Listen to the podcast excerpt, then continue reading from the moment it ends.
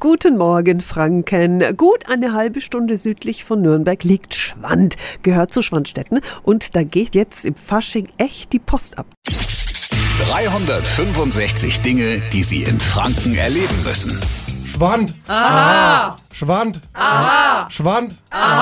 Ja, Schwand hat nicht nur ein eigenes Prinzenpaar, Uli den Ersten und Jessica die Zweite, sondern leistet sich eben auch einen eigenen Faschingszug.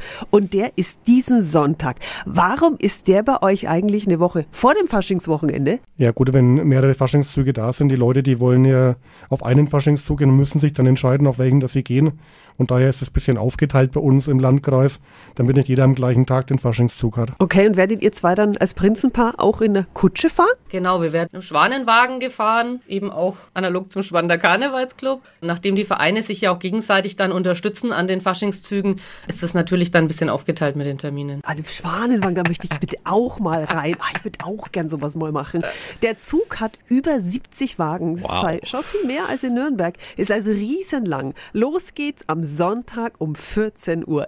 Schwand. Aha. Schwand. Aha. Schwand. 365 Dinge, die Sie in Franken erleben müssen. Täglich neu in Guten Morgen Franken um 10 nach 6 und um 10 nach 8. Radio F.